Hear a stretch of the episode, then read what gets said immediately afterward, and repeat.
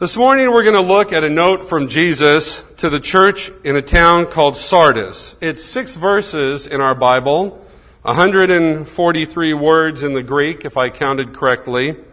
Easy, right? No problem. Six verses, 143 words. Maybe for a Greek speaking person living 1900 years ago in the city of Sardis, but not so much for this non Greek speaking current day dweller 1900 years later. Before we start, let's pray. Lord, um, I appreciate the effort that you've put in in writing this book, this whole book to us. I, um, it amazes me that you are mindful of us, that you care, that you communicated to us. You could have just wiped us out in the beginning. You could have dealt with us like you dealt with those angels so many millennia ago. But you didn't. You're full of love, you're full of grace. Lord, um, just help us see that love and grace this morning as we dig into this note to the church in Sardis. Amen. Well, I've titled this message, Where Are You? Where Are You? And, um, 15, uh, first a little background. I know we've had this in the first, in the first uh, message or two of this series, but a little bit, a little bit of background. Um, 1900 years ago, that's when this, uh, when this, when this letter, the letter of Revelation was written about 1900 years ago. And when we study our Bibles in junior high, I like to get the background on what we're studying, answer questions like who, what, when, where, why, how. This series on the seven churches represents a portion of a larger work, the, the book or the letter uh, that we commonly call the Revelation. In turn, that revelation is part of a larger work, the New Testament, uh, which uh, is again finally part of the larger context, the Bible. Additionally, each particular writing or book within the Bible has a particular setting and an initial audience. And those things are all important to us. And as you've seen so far in the other four churches, Ron has gone through some of that background and some of that, that history for you. Then there are other considerations if you, um, if you get out the, commentaries and look through them that, that the scholars uh, look at. And there are things like what's the style of the writing? What's the genre? or uh, type. And um, in our present case, we're looking at a portion of the book of Revelation. And from the introduction a few weeks back, uh, we know that the, re- that the revelation is a letter. In Revelation 1 4, it says, Jesus to the seven churches that are in Asia. That sounds like a letter to me, right? Scholars like to debate genre, however, and they say that this one, well, it's kind of mixed. It's part, it's part epistle. That's a fancy word they like to use for genre, uh, for a letter. And it's, um, it's also apocalyptic. They like to, I guess they're kind of like doctors. They like to confuse us by using these. Actually, they're not. They're just so familiar with these other languages that these words just kind of come out. But the word apocalypse, we borrow that in English. We borrow it directly from the Greek, and it's the very first word of the book of Revelation, and it means revelation. In fact, that's the way it's probably translated in most of your translations. Um,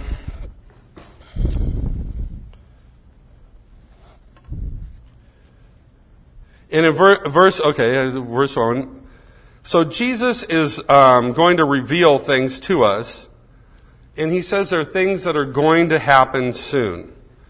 That's like the subject line in an email. Re coming events. Right? Re coming events. So why is Jesus sending this letter to the seven churches of Asia about coming events? And why didn't he just send chapters 4 through 21 5, 22 5? I mean, those are really the, the bulk of the visions about the future and what's going to happen. Why did he include chapters 1 through 3? Why did he write these personal little notes to the seven churches? and then there's an epilogue at the end. Why did he, why did he write that? Remember the first sermon in the series? Anybody remember the first sermon in this series? Ron put a, a graphic up. I think it was a picture of a phone. Was a text message. Anybody remember that? Somebody raise your hand. Nobody remembers? You remember? You remember? You, oh, you just raised your hand. Oh, okay. He helps me in junior high. He's used to doing what I say, right? Um, uh, uh, the, the text message said something like, or it was a calendar, right? Performance review today. I don't live in that world, so I don't know how bosses send you performance reviews. I get them every day when I show up on the job, and they say, there's a little missing spot in the paint over here, or that piece of wood has a little gouge in it. Um, performance review today. Ron, Ron likened the, the seven notes to the seven churches to a performance review. When I've taught this before, I like to look at it more like halftime locker room talk. I think uh, what we have is the church in the middle of a game, and uh, they're going through it. They're not doing very well, and so God takes them in the locker room and says, "I got a few things to talk to you about." Now, I don't know anything about sports. You can ask my wife, um, so I can't give you any particular illustrations. But I'm I'm sure that if you know sports, you can conjure up some. You can just imagine that, that uh, what a coach says when guys are dropping passes or not blocking or whatever it is. And I like to look at, uh, liken this to a halftime talk, a little encouragement, but it's more because all the coach can do is hope and wish and, and maybe even pray that the team's going to do better in the second half. But in this case, the rest of the book of Revelation, chapters 4 through 22, 5, actually show us the end of the game. And the coach knows how the game's going to turn out, and it's going to turn out very well for his team.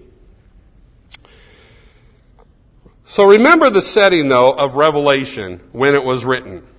It was written about 95 AD. The seven churches are in Asia Minor. I don't have the fancy little pointer. I thought about bringing my laser measuring thing because it would have pointed up there. But if you see the word Asia and go down, you'll see Philadelphia, and if you go across, you'll see Sardis between Smyrna and Philadelphia. All right? These seven churches were in Asia Minor.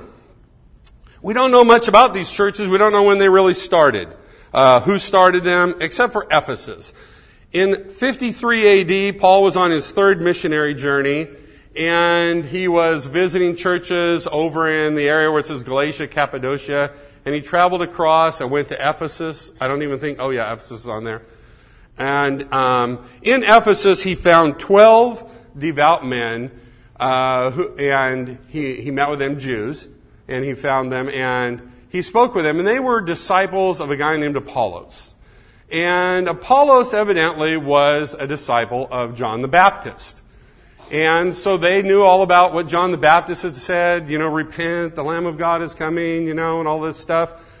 But um, be baptized and repent. But that's all they had heard. And so Paul proceeded to show them the truth about Jesus Christ, to which they responded. And the church in Ephesus was born about 53 AD. For about the next decade, um, there, uh, the churches in that in that area grew. Uh, it, but about a decade later, a new Roman emperor came on the scene, a guy named Nero. Nero uh, was persecuting Christians over in Rome, off the map. So, well, actually, that's Greece, so it's even further off the map, uh, about halfway to the tree, I suppose. Anyway, he's persecuting, he's persecuting Christians in Rome. Some of them fled Rome and they spread out throughout the empire, tried to get away, find some more peaceful places. But this area, Asia Minor, not so much trouble. It was kind of calm. And so from 53 AD to 95 AD, these churches grew up. Ephesus, obviously, somebody spread the news and churches were planted in these other seven other seven cities and grew to the point where we see them in the Revelation. 40 years, 40 years of um, maybe a little trouble, maybe some missionary efforts, but pretty easy time. There was uh, not official persecution, but there was local persecution. The Jews uh, did not like the Christians. They thought that they were perverting the true religion. And so they would give them trouble. Many of the early believers were, were Jewish. Most of the believers in this area were probably not, were non-Jews or Gentiles. However, the, um, uh, the Jewish influence was still felt and there were still Jewish believers, Jewish people had come to believe in Christ. So, around, uh, in, um, don't know the year he started, but in 95 AD, there was an emperor named Domitian. And some historians like say he was a pretty cool guy, he was uh, kind of mild or whatever, but near the end of his reign, he got more and more hostile, especially towards Christians. And um, in 96 AD, he was assassinated, and a guy named Trajan took over.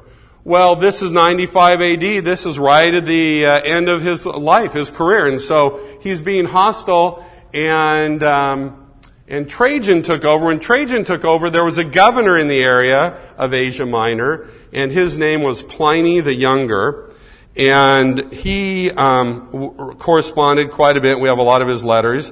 And he wrote to Trajan about the Christians and was talking about how he would get them and torture them, and if they wouldn't renounce Christ, he would kill them unless they were Roman citizens. He didn't want to get in trouble for killing Roman citizens. And so there was persecution during this time, first from Domitian and then from Pliny.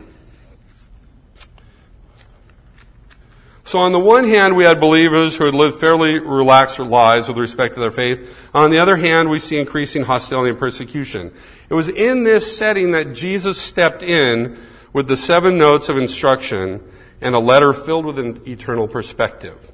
So then we come to Sardis. We've seen in previous messages a sort of pattern to the seven notes. Um, in each of these notes, we see Jesus, the Christ. He addresses a particular church in a way that's meaningful to the church. Um, he, he speaks to their particular, their particular situation. And in each of these, we have looked, so in each of these letters, we've looked at the Christ. We've looked at the church, the city. We've seen both condemnation and commendation, or criticism and, well, commendation and condemnation, criticism. And we've also seen correction or command. That's the pattern. And then finally, a promise, a conqueror's promise. So what about the city of Sardis? Turn with me to the third chapter in the Revelation. Revelation 3.1, and put your finger there. The city, the city, and I'm going to turn around here so I can see the slides too. The city of Sardis um, was founded about 1200 BC, and it's the fifth of the seven churches. 1200 BC. Think the time of the judges. Okay, 1200 BC. It was situated on a major road from the Persian Empire over to the uh, to the Persian Empire in the east, obviously towards the west. The road ran towards the west. It was on the major road. Slide two. Oh, that is slide two. Okay. It was the capital of a rich kingdom, the kingdom of Lydia. I had no idea you owned so much land, Lydia. Yes. Um, nice place, good looking place. Uh, the people, not so much. Anyway, the actual city, let's go to the next slide, was built on this precipice, on the slope of Mount, Mount Tmolus, and it was inaccessible except for a road to the south. On the other three sides, they had these steep, sheer 1500 foot cliffs. That's where the original city was, the capital of Lydia. The, um, eventually the city outgrew this rocky perch and it spread into the fertile valley below. Next slide. Oh, I can turn around. Yeah, next slide. Okay. No, not the next slide. This one. Uh, the, it spread to the valley below. It's kind of urban sprawl back in 1200 or 1000 or whenever this all happened. And in times of trouble, however, the citizens would retreat back to that original site. Agriculture was not the only wealth. There was also gold in this region.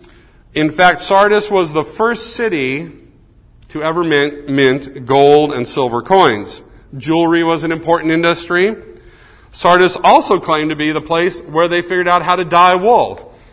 Before then, I guess everybody just wore gray wool and they figured out how to dye wool. The most famous king of the Lydian Empire was a guy named Croesus. He was renowned for his wealth in the Greek world. According to Greek legend, Midas attempted to rid himself of his golden power and washed in a river that flows through the region, um, the Pactolus River. And so there was a lot of gold in the area. They made gold coins. It was a rich place. This rich king. Wealth and security, however, lead to complacency. And in four, uh, 546, Cyrus, and you can realize that's the guy from the book of Ezra, Cyrus, king of the Persian Empire, was sweeping across the, uh, the world, Asia Minor, headed for Greece. And Croesus, Croesus' son, Croesus' army, they decided to attack Cyrus. They fought with them, and winter approached, and in the way kings were in those days, oh, it's winter, let's go home, we'll get back together and fight again next spring. Right? So, um, Croesus' army and his sons started to retreat back to um, Sardis, and Cyrus didn't do what he was supposed to do. He pursued them, and he wiped out Croesus' cavalry, and they all ran up on the hill and hid out. Oh, no problem. We're in Sardis. Nobody can get to us. All we have to do is guard that little road there down south, and we're good. They didn't even bother guarding the other sides of the city. Nobody can climb up those rocks. Well, unfortunately, Cyrus did have a guy that climbed the 1500 foot cliff, snuck in, nobody was watching, snuck in and opened the gates from the inside and let Cyrus and his army in. 14 days later, the city fell and uh, Croesus um, Croesus' kingdom came to an end. Cyrus made the city his capital, and it was the capital of the Persian Empire. Um, they say that if we don't remember history, we're doomed to repeat it. And about, let's see, that was 546. About two, three hundred years later, the Romans were sweeping across the world and deciding they wanted to rule everything. And they came to Sardis, and whoever was in charge of Sardis at the time, they all ran up to the hill, locked the gates, and said, No problem. You're never getting in here. And uh, uh Antiochus III had a guy that was able to climb up the cliffs, open the gate, let him in, and the city fell to Antiochus III. The Romans, they decided that they didn't like this city. It wasn't going to be the capital.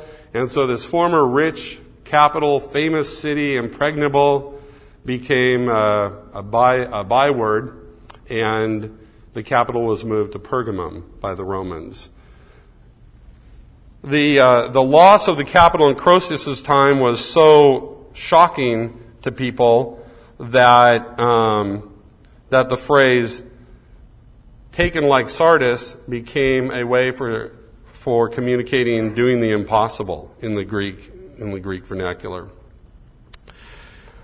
Sardis continued to exist. Um, the people of Sardis, the people of Sardis worshiped the goddess Cybele, who also went by the name or identify was identified with Artemis, the same gal that we met back in Ephesus.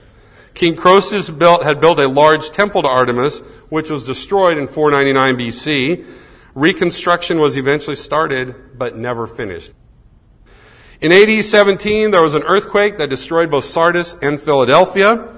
Sardis was rebuilt with a lot of help from then, then Emperor of the Roman Empire, Augustus, and they honored him by minting a coin with his, with his likeness on it, and it, and it said, Caesarian Sardis. Caesar, they were um, saying, our city belongs to you, king.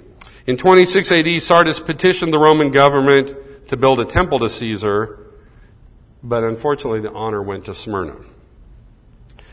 Sardis also seems to have had a real preoccupation with death and rebirth, especially as seen in the fertility cycle. You see all the plants around. People in the ancient world, they recognize, oh, winter's coming, things die, we need to grow things. And so they, they sort of recognize this fertility cycle and they thought the gods controlled it and oh, look, uh, the gods are unhappy, things are cold, let's make the gods happy, they'll make things warm again, we'll get lots of plants. They had a world, they also had a world, and that's in this slide, a world famous necropolis or graveyard. They were just preoccupied with death. You can't really see it too well, but there's all these little mounds out there, which were places where people were buried, and there were thousands of people buried there. I don't know if I'd want to be a city that was famous for my graveyard, but that was their deal. They also had a hot springs about two miles from town where they honored the god of the underworld. So now let's go to the letter of Sardis. That's a little history, and when I read this, there's a lot of irony in the letter um, based on all of that, and that's why I bothered taking the time to explain a little bit about Sardis to you. So uh, pick up your Bibles. Let's take a look here. And unfortunately, I don't have an, ESV, so if mine's a little different, I'm sorry. A lot of you are reading ESVs, but it says to the angel of the church. To the angel of the church in Sardis write, He who has the seven spirits of God and the seven stars says this, I know your deeds, that you have a name. Yes, a name, right? That you are alive. Yes, alive. But you are dead. Wake up and strengthen the things that remain, which are about to die. For I have not found your deeds complete in the sight of my God. So remember what you have received and heard, and keep it, and repent. Therefore, if you do not wake up, I will continue, I will come like a thief, and you will not know at what hour I will come to you. But you have a few people in Sardis who have not soiled their garments, and they will walk with me in white, for they are worthy. He who overcomes thus will be clothed in white garments, and I will not erase his name from the book of life, and I will confess his name before my Father and before his angels. He who has an ear, let him hear what the Spirit says to the churches. So first we see the Christ in this letter. And how does Jesus identify himself? As I said, after reading the um, after uh, re, uh, reading the background for this note, I was impressed by the irony in it. That's to say, the strong parallels between life and the heritage of Sardis and what Jesus has to say about them. As we've seen in previous letters or notes to the first four churches, Jesus uses images of himself to establish uh, that he established in the first chapter to relate to each church. The images are appropriate to the situation in which we find each church. So these aren't just some random, uh, random uh, images that Christ is using. They relate to what's going on and what he has to say to Sardis. In this case, we see Jesus holding two things. He's holding the seven spirits of God, and he's holding the seven stars. Now, you may remember from the first lesson that the seven spirits of God, or the sevenfold spirit, is a reference to the Holy Spirit. That comes from usage in this book, Revelations 5 6 talks about the seven spirits of God that were before the throne, and also in the Old Testament. Isaiah 2. Um, now, if you go back and read Isaiah 2, which I did, I read Isaiah 2 because people were saying, well, this is the Holy Spirit, the sevenfold Spirit of God. And so I went back to Isaiah 2, and I said, and there was a list, but there were only six things. And I said, well, how do they get seven out of this? There's only six. Did they make one up or something? But um, in Jesus' time and in the book of Revelation, they used a translation of the Old Testament called the Septuagint. And the Septuagint was written in Greek. And in Isaiah 2, in the Septuagint, there is a seventh characteristic. Um, we use a translation that comes from a text called the Masoretic text. Well, primarily it's supported by a text called the Masoretic text. And in that text, it doesn't have that seventh one. The seventh one was godliness. And that would certainly be a characteristic of God, I suppose, wouldn't it? So the, um, and it doesn't really change the meaning of Isaiah 2. At any rate, that would have been probably the Bible, the Old Testament that John would have been familiar with, and um, certainly the seven, the sevenfold Spirit is a um, could be could refer to that. Also, Zechariah 4 2 through 10 um, and gives, sheds light on this. And Ron talked about that in the first message. The seven stars, that's a little bit easier. So we have the Holy Spirit in his hand.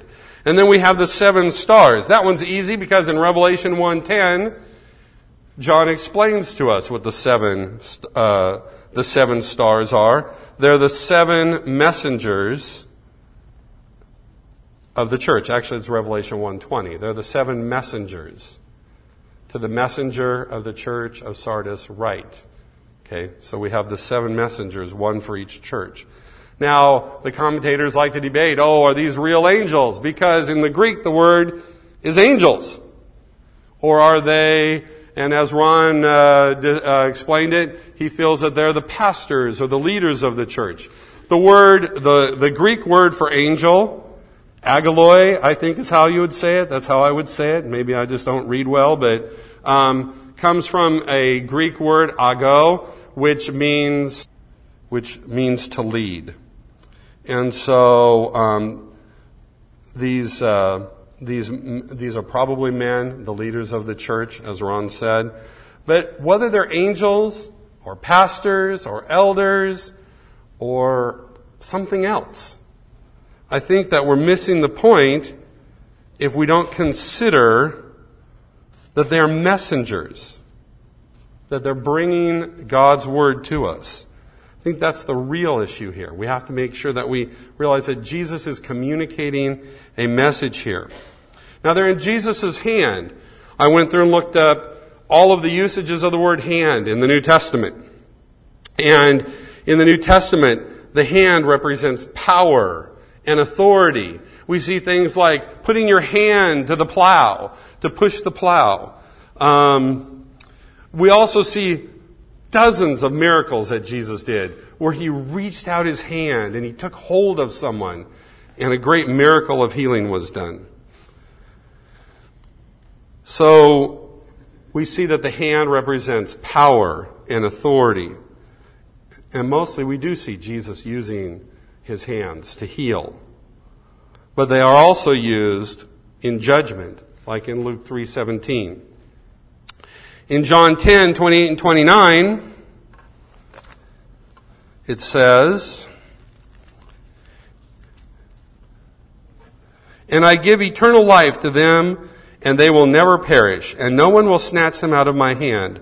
My Father who has given them to me is greater than all, and no one is able to snatch them out of the Father's hand. I think we see kind of a third thing about the hand here, and we don't want to miss this, and that's that it represents security. It represents power and it represents authority, but it represents security. I think, in fact, um, that the Holy Spirit and these messengers are in Jesus' hand shows us that their ministry involves all of these elements. It involves healing, protection, security, judgment, all with power and authority. So that's the Christ. He's holding the messengers. He's holding the Holy Spirit. So what about what's going on in the church? I said that there were these, this pattern. Usually in the pattern, the next thing is commendation. What they've done right. But in this one, it doesn't happen that way. Jesus just starts in on what they're doing wrong. The church of Sardis had quite a reputation. Everyone was impressed with them. They were so alive. But Jesus declares that they're dead. I think at this point, it's important to think about the biblical concept of life and death. Now, one popular opinion of death is that it's annihilationism. You just cease to exist.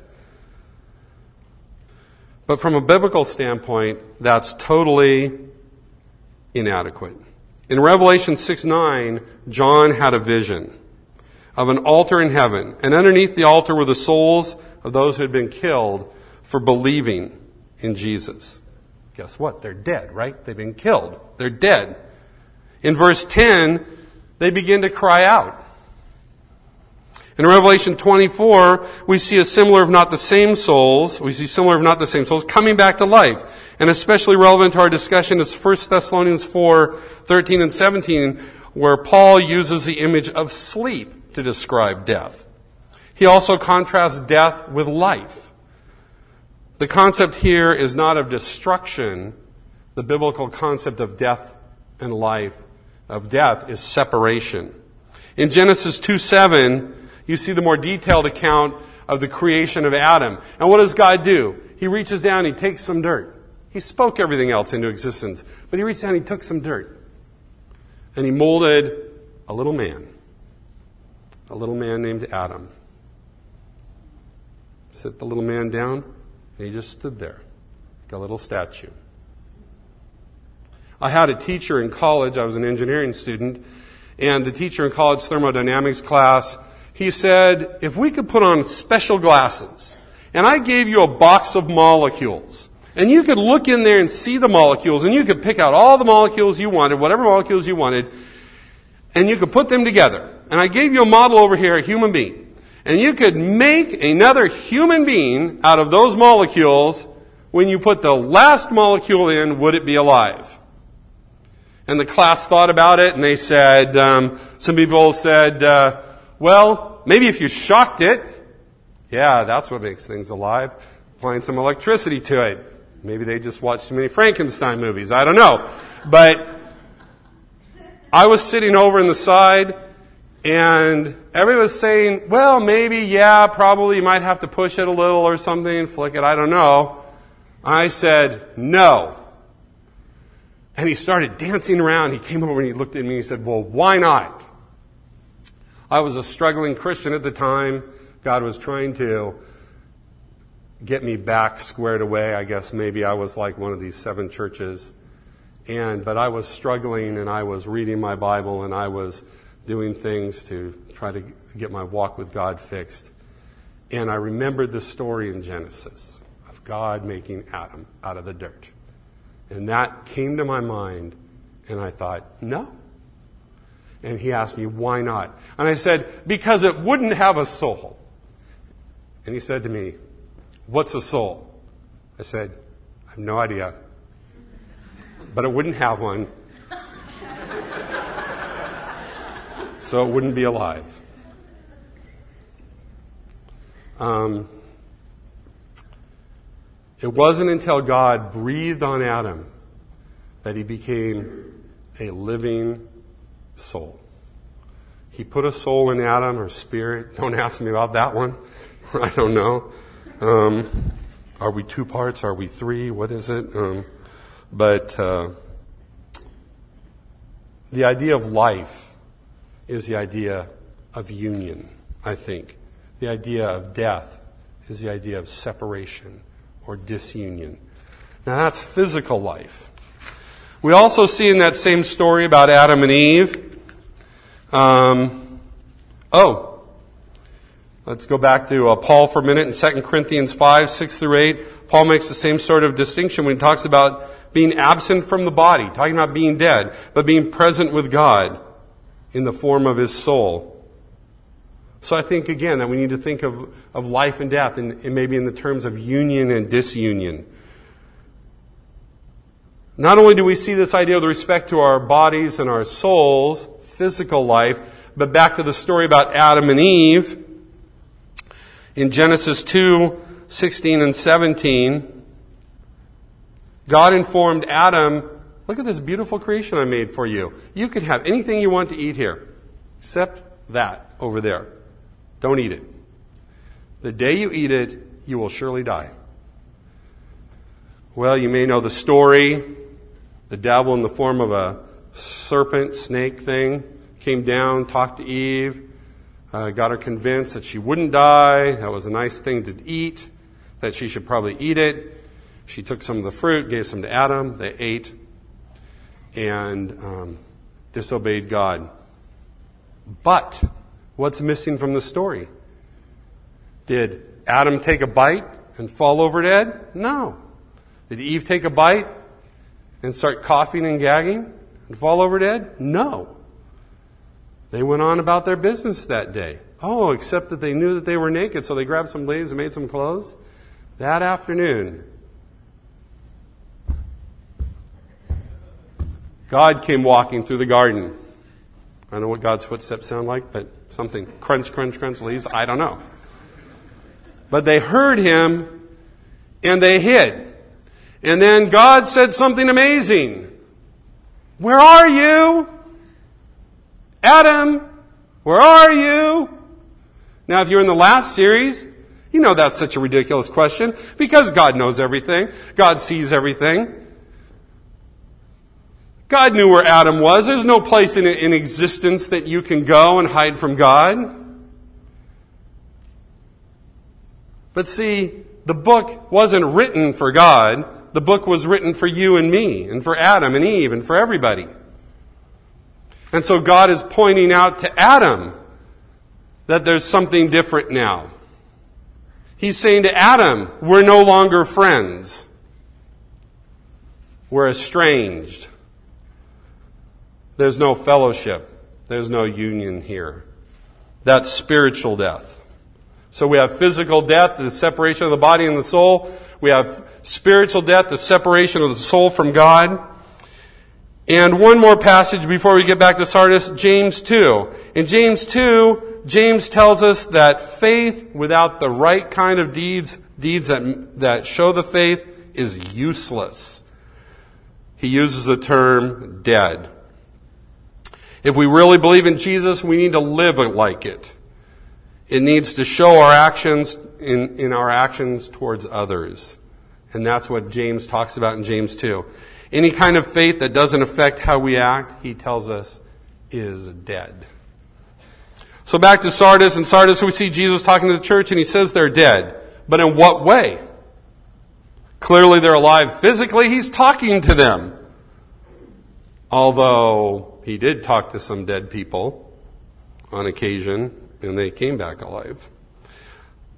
What about spiritually? Well, with respect to salvation, he does call them a church. To the messenger in the church, of Sardis right. And then he goes on to talk to these people. He calls them a church. The Greek word for church is ekklesia. It's a, it's a compound word. It means called out of, called from. These people have been called out of the world by Jesus, and they had responded. It's kind of like standing on the playground and everybody lines up and you pick the two coolest dudes and they become the captains of the team. And one says, I'll take Stephen. And then one says, I'll take Phil. And then last they say, oh, I'll take Myron. Remember, I'm pathetic at sports. All right. So these people were called and they had responded to be on God's team. So what does it mean that they were dead? It's just possible that these people truly were believers, spiritually alive. In the end of verse 2, we see that their deeds have not been finished. Much like the people in James who say they have faith but are not backing it up with their lives. At least those in Sardis had some sort of activity going on, though they had not followed through. So perhaps what we have here is a dead faith, not necessarily spiritually dead souls. So then we come to the command or the correction. I love God's love because He wants us to be right. He wants it fixed. In verse 2, Jesus tells them to wake up and to strengthen the things that were about to die. So what things are these? Well, the rest of the verse is about their incomplete works. It's interesting how when we value something, we invest a lot of time in caring for it. We value a car, so we clean and wax it. We value ideology, so when a symbol of it crashes to the ground, we consider how we can restore it. We value a relationship or an agony when it is broken. In Sardis, they had a deity to who they had pledged allegiance. But here, uh, but her temple sat in ruins for 500 years and is still in ruins today. Jesus is telling them to get up and finish the works they had begun. Finish them the way God wants them finished. In verse 3, in verse 3, we see Jesus call them to remember what they have received and heard. It's interesting how the commentators have different ideas about what that is. What they have received and heard. Some say, oh, they received the apostles' message. Oh, they received Jesus Christ.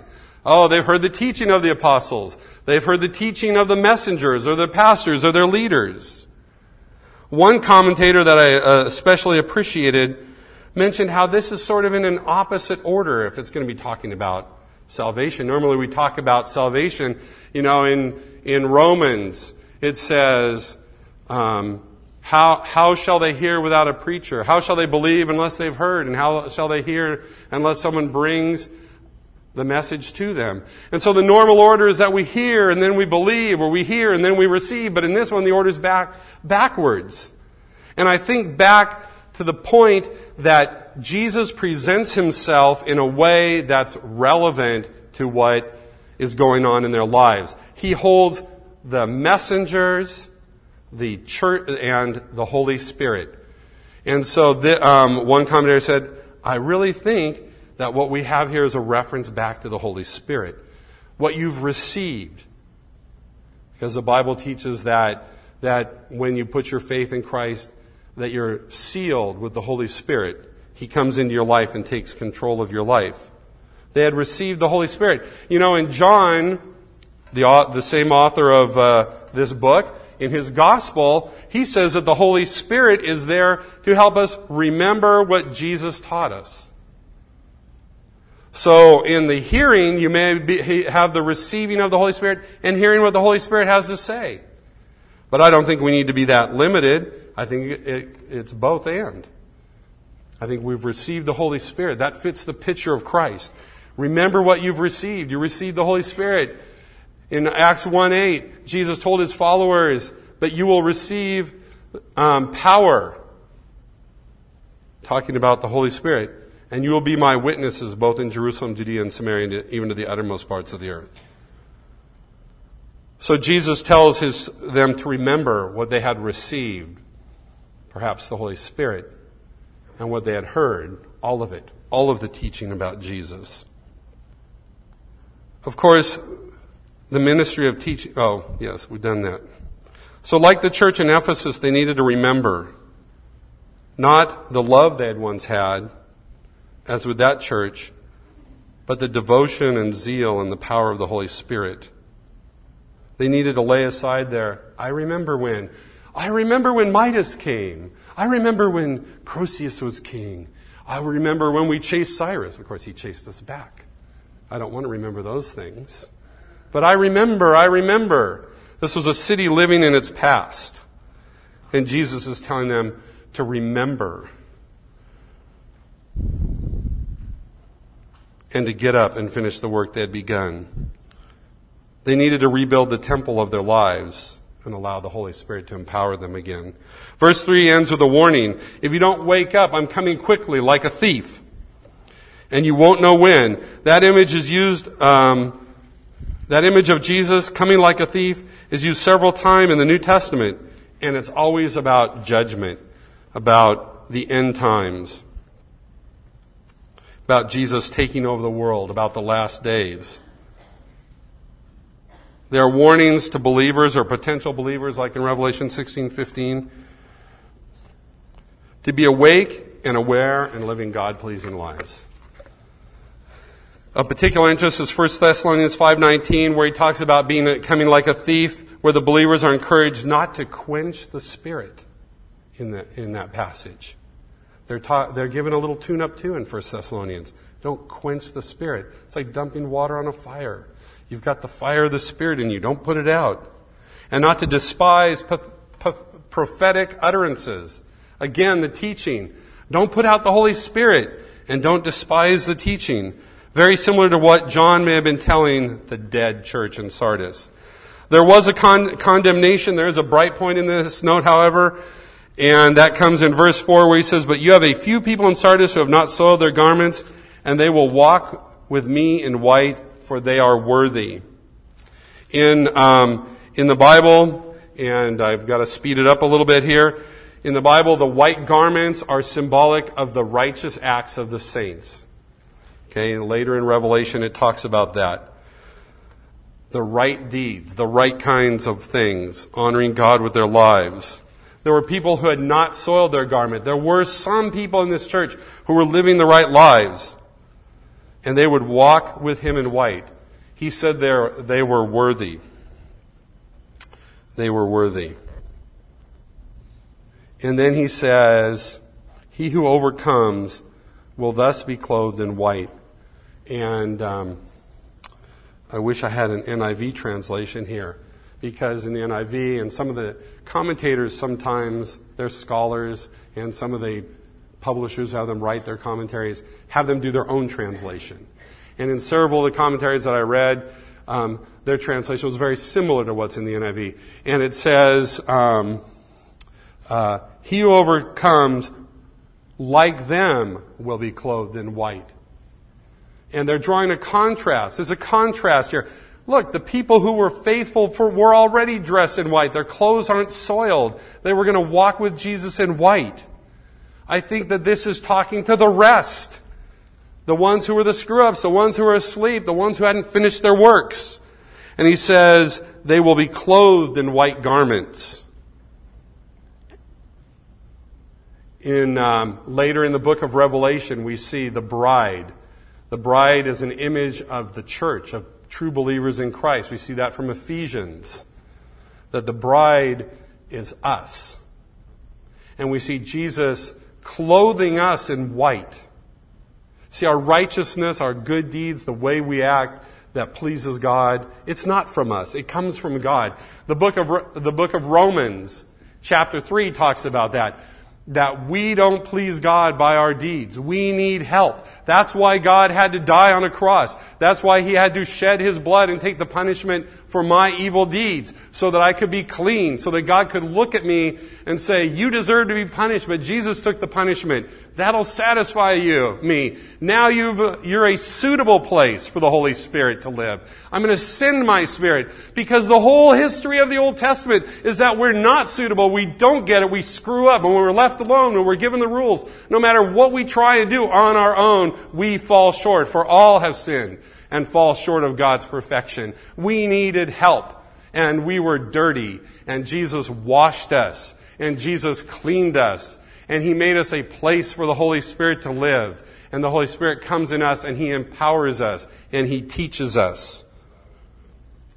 And that is what these people needed to finish their deeds. To overcome. They needed the Holy Spirit and they needed God's Word and they needed that power in them and they needed to yield to that power. They needed to wake up and finish their deeds. And Jesus would clothe them in white garments. It's all about Him, isn't it? He does that for us. And then we come to maybe one of the most sticky points of His promise. And I will not erase His name from the book of life, and I will confess His name before my Father and before his angels. Now, this book of life um, probably first appears in Psalm 69. Uh, some people think that it appears in Exodus. Anyway, where Moses talks about, hey, God, if these people, if you can't relent and not punish these Israelites, then blot my name out of the book. Some people think that's the book of life. It's not called the book of life. Probably first appears in Psalm 69. It's a few other places in the New Testament. And um, especially in Revelation 20, where we see the book of life opened. And there it's called the book of life of the Lamb. And we see the other books open, the book of their deeds. It's kind of funny how commentators can be. They said, I don't think there's any real books. I think that that's just an idea for us. And I'm thinking, no, I think there's real books. Not because God needs a book, because uh, you know he's obviously savant; he can remember everything, um, all the names of all the telephone books in all the world, all at the same time. But I think there are books for me and for you. I mean, I can just imagine somebody standing in the white throne. They open the book, there's no books, and God says, "No, I don't remember you really ever receiving Jesus Christ as your Savior, uh, but I do remember you doing this and this and this." Somebody saying this, I don't know. I don't think you remember so good. You got something written down somewhere? Show me. I mean, that's ridiculous, but that's how we are, aren't we? Um, so there are books. There's the book of life and the book of the deeds. And the book of life, he says, I will not blot your name out of the book of life. Now, what is that about? Well, some people say, oh, that means that you can get unsaved. You're in the book of life. You're a believer. You're a Christian.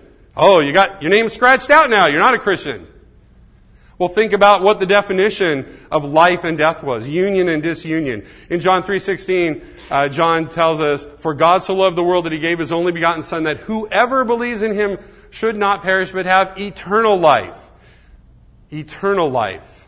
In 1 John 5, 1 through 13, uh, John says, The witness is this, that God has given us eternal life, and this life is in His Son. He who has the Son has the life. He who does not have the Son does not have the life.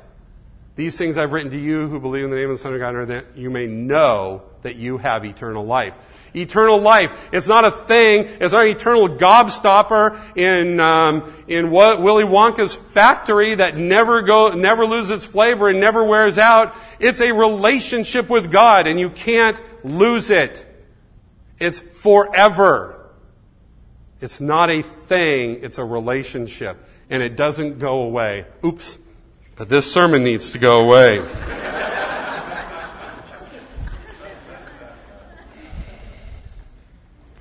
In the ancient times, Moses' book was a book of all the Israelites, the chosen people. It was a record of who they are. Think First Chronicles here. I hate that book. Name after name after name. But it's important because it shows who's enrolled, who's a part of the group. In Sardis, in these ancient Asiatic cities, they had a register. When you were born, your name went down there. When you died, they scratched your name off. I think I have at least one guy, one commentator that you would respect that agrees with me. And I talked to Ron too. So, um, I think that what we have in the book of life is a book that had every single name of every single human being that's ever been born or unborn, I guess, since we kill so many of them before they're born. Every single human being's name went in that book. Remember, the books are for us. I think God wrote every name down. It says He wrote the Lamb's Book of Life that was written before the foundation of the world. Before any of this mess, God wrote every name down. And then, and He watches our lives. Remember, this is a picture for us. It's not the reality of God's existence, it's for us. He wrote the names down and He's constantly calling. Joe, where are you? Cookie, where are you? Myron, where are you? 1 Peter 3 tells us God is not willing that any should perish, but that all should come to repentance. Now we know they don't. You read the end of the book of Revelation, they don't. A bunch of people get sent into the lake of fire. Their names are not written in the book of life. But I believe it's because they did not respond in life. God called them and called them, and they ran away. It's interesting that the word blot is, is a form of the word to anoint. You know, to smear something on something. And I wonder if it's God's tears that blot out our names from the book of life as we pass from life into an eternity without Him. But we can be overcomers because we can respond to Jesus Christ. We can turn our lives over to Him. If you've never done that, you need to consider that. The prophecies in this book, the whole book, are amazing. They prove what it says about God. They prove what it says about eternity. They prove what it says about Jesus. And Jesus said he was the only way. And that no man comes to the Father but by him. But what about if we are believers? Are we like the dead church in Sardis? Years ago, I don't know, Kathleen Nagy, are you here? She's not here this morning. Oh, in Israel, okay. That's why she didn't call me back. I remember Kathleen Nagy telling me we were building the bathrooms. She grew up as a little girl here and said, this church was founded as a missionary church.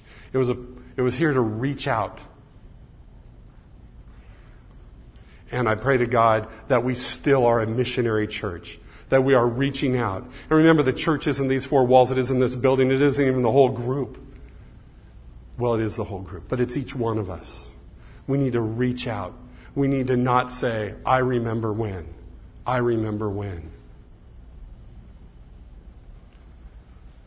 God's calling us to wake up to allow the Holy Spirit to empower us and to complete the works we began. Let's pray. God, um, help us not be dead in any way, shape, or form. If this is about actually not being believers, then you can call us and we can come back from the grave. You can wake us up. You can heal. You can restore us to spiritual life. That's what Jesus is all about. I'm just amazed at your love for us. That you've taken all these millennia to finish what you began in, in Genesis. But God, we need to be faithful because you will come someday to finish this whole thing. Help us be busy. Thank you for being patient with us and not willing that any should perish. Help us finish the deeds you've given us. Help us listen to the Holy Spirit. In Jesus' name I pray, amen.